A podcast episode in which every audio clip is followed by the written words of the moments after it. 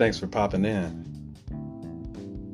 Episode 3 As the Incense Burns. And I'm your humble host, Shun P. Writes. Truth be told, I didn't think that we would make it three episodes in, but it seems as if the writing is on the wall. So I may have to hang around for a little bit.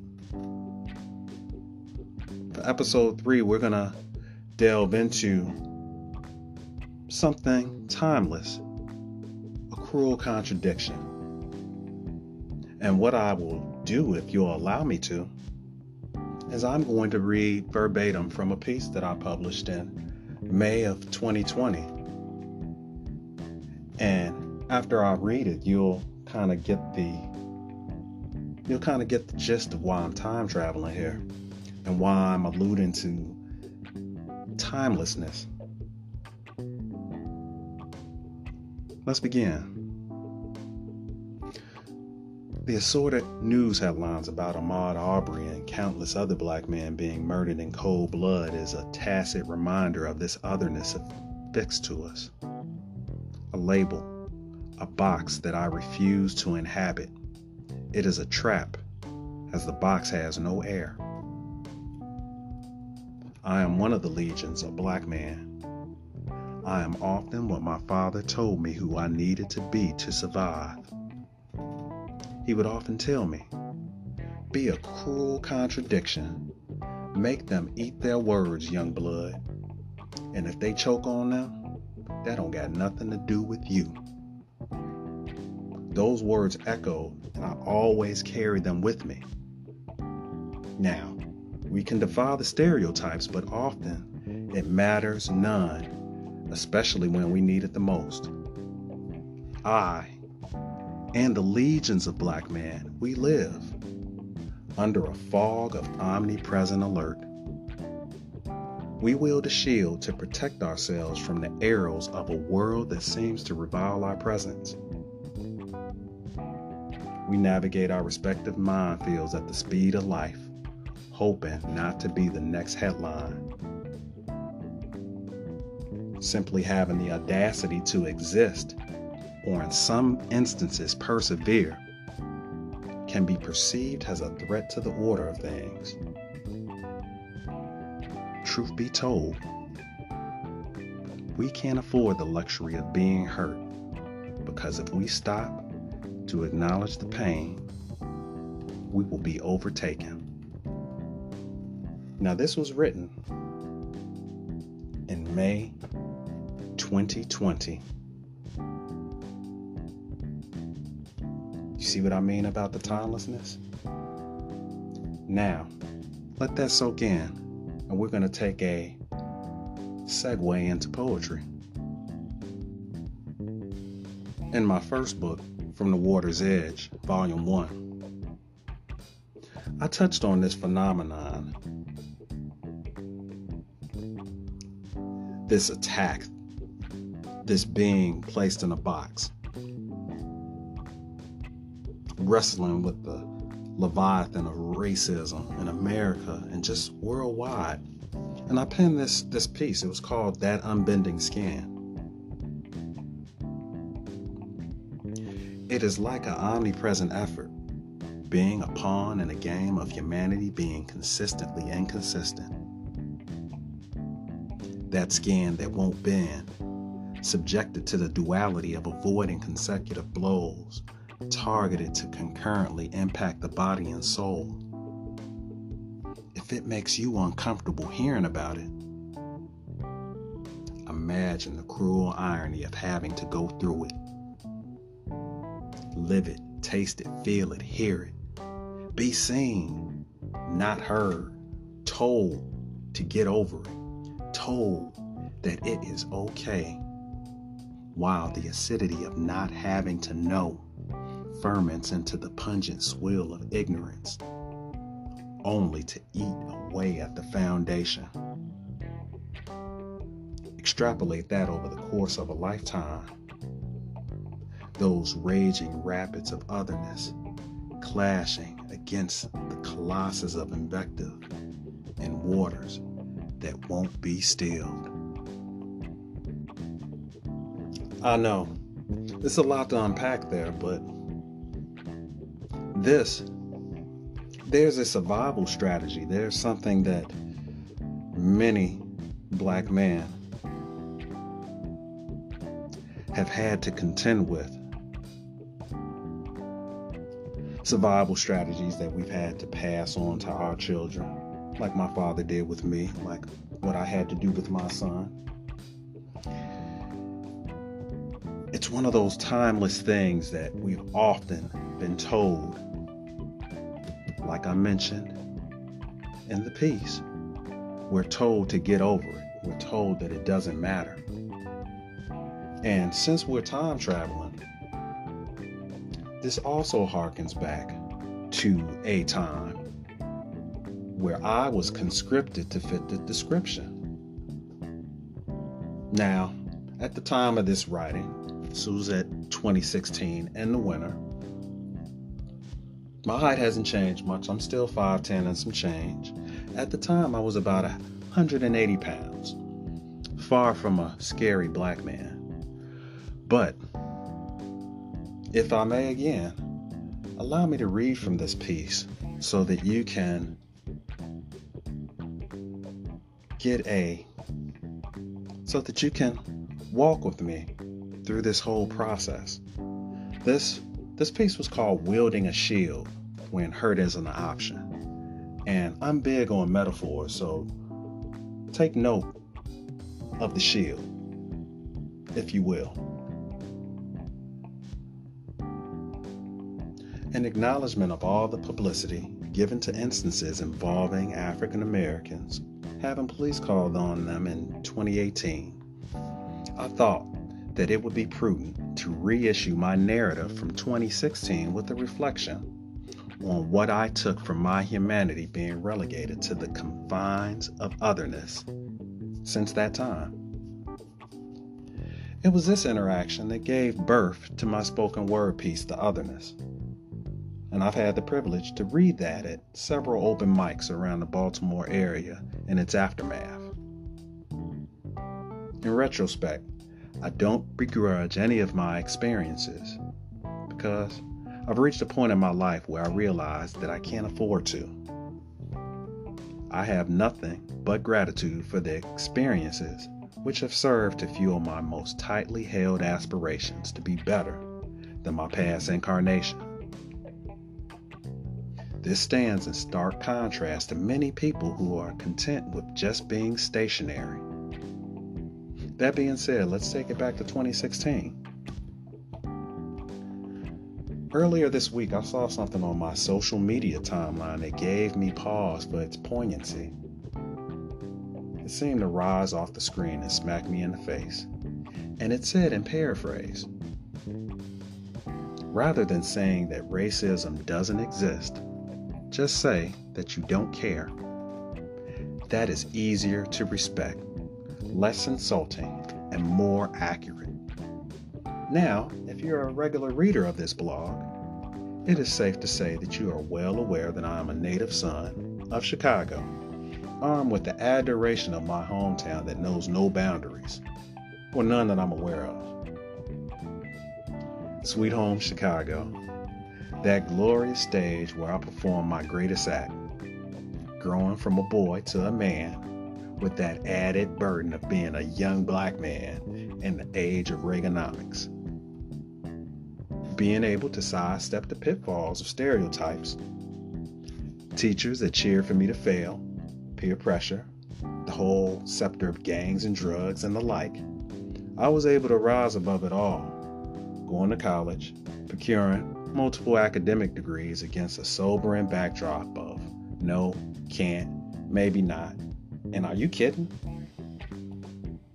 The love that I have for Chicago is seen through a prism of an ugliness that is uniquely human. Growing up on the northwest side of the city in a pocket neighborhood of Westtown called Noble Square, a place where many of the people that I grew up with morphed into extensions of my extended family. I've been a walking contradiction of sorts ever since I can remember.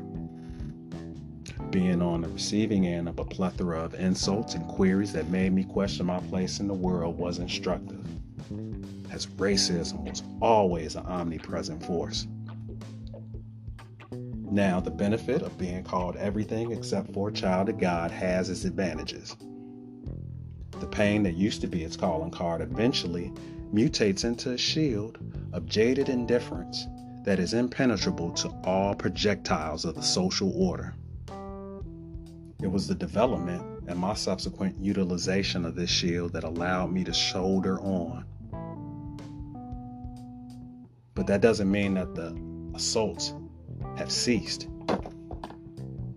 The most recent assault on the shield took place yesterday as I left from a corporate event with a couple of my colleagues. Our trio was comprised of myself, a woman, and another man. We were remarkably unremarkable. If one was to tender a quick glance, we were all clad in professional garb, overcoats to account for the frigid temperatures, dress boots, shirts, ties, and gloves standard corporate attire. And the three of us just happened to be black. Now, if one could dig deeper between the three of us, there was a total of six degrees. We were unquestionably looking the part of professionals, or to paraphrase a line that will possibly live in infamy, we were articulate, bright, clean, and nice looking. We were storybook, man. Now, we were walking our female colleague back to her car because chivalry was alive and well. But so are the unhinged and dangerous types that frequent the streets of Baltimore and cities around the country for that matter. And we stood outside her car engaged in a lively 20 to 25 minute conversation that belied the cold temperatures. And we were debating the feasibility of grabbing a bite to eat in the area. Now, while we were narrowing down the restaurants that we could make a sojourn to, I opted to step back into the venue that we left to use the restroom. Now, when I came back out, I saw my colleagues out in the distance, and there was a pickup truck behind them. And I casually made the assumption that a driver was jockeying for her parking space. But when I got into earshot, a female colleague said rather incredulously, Sean, You'll never guess what's happening. What? I said. Someone called the police and filed a report of two black men cornering a Hispanic woman in front of her car. with that, I immediately erupted in laughter like a, with an Eddie Murphy cackle of sorts. I was sure she was joking. She said, No, Sean, seriously. And when I got Next to them, the three of us shared a glance of unmitigated gall tinged with bewilderment. And my shield instantly powered up and was humming at maximum efficiency. There was a total of four police officers on the scene. Some of them looking rather sheepish at the call that they had to fill. The uncomfortable silence spoke loudly, and the gravity of it all began to soak in. We were the two black guys cornering the Hispanic woman.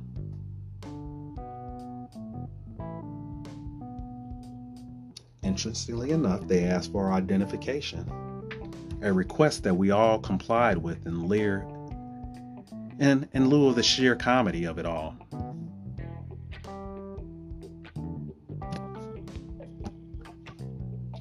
We conversed with them for about 10 minutes before they left.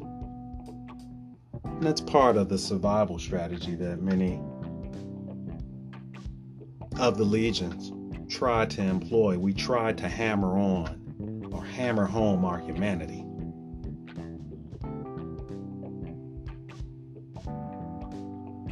And with their departure, our appetites left with them, and we went our separate ways home. As I walked the two blocks back to my car, I combed through my thoughts, realizing that I wasn't much different from my past incarnations. That young boy in Chicago, whose very visage always seemed to be interpreted as a threat to the order of things.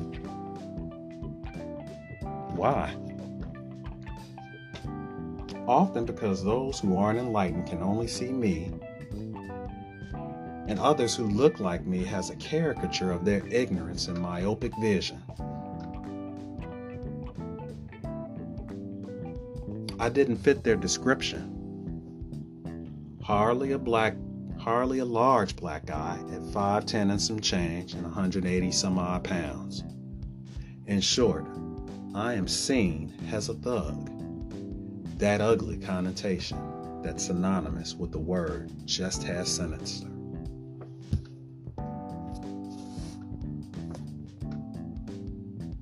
And at this juncture, my shield was operating at a very low point. And as I slid into the seat of my car and exhaled deeply, I recalled the words of my grandmother, who always told me. And these words echo to this day Son, you got to have enough sense for yourself and some for these bums out here, too.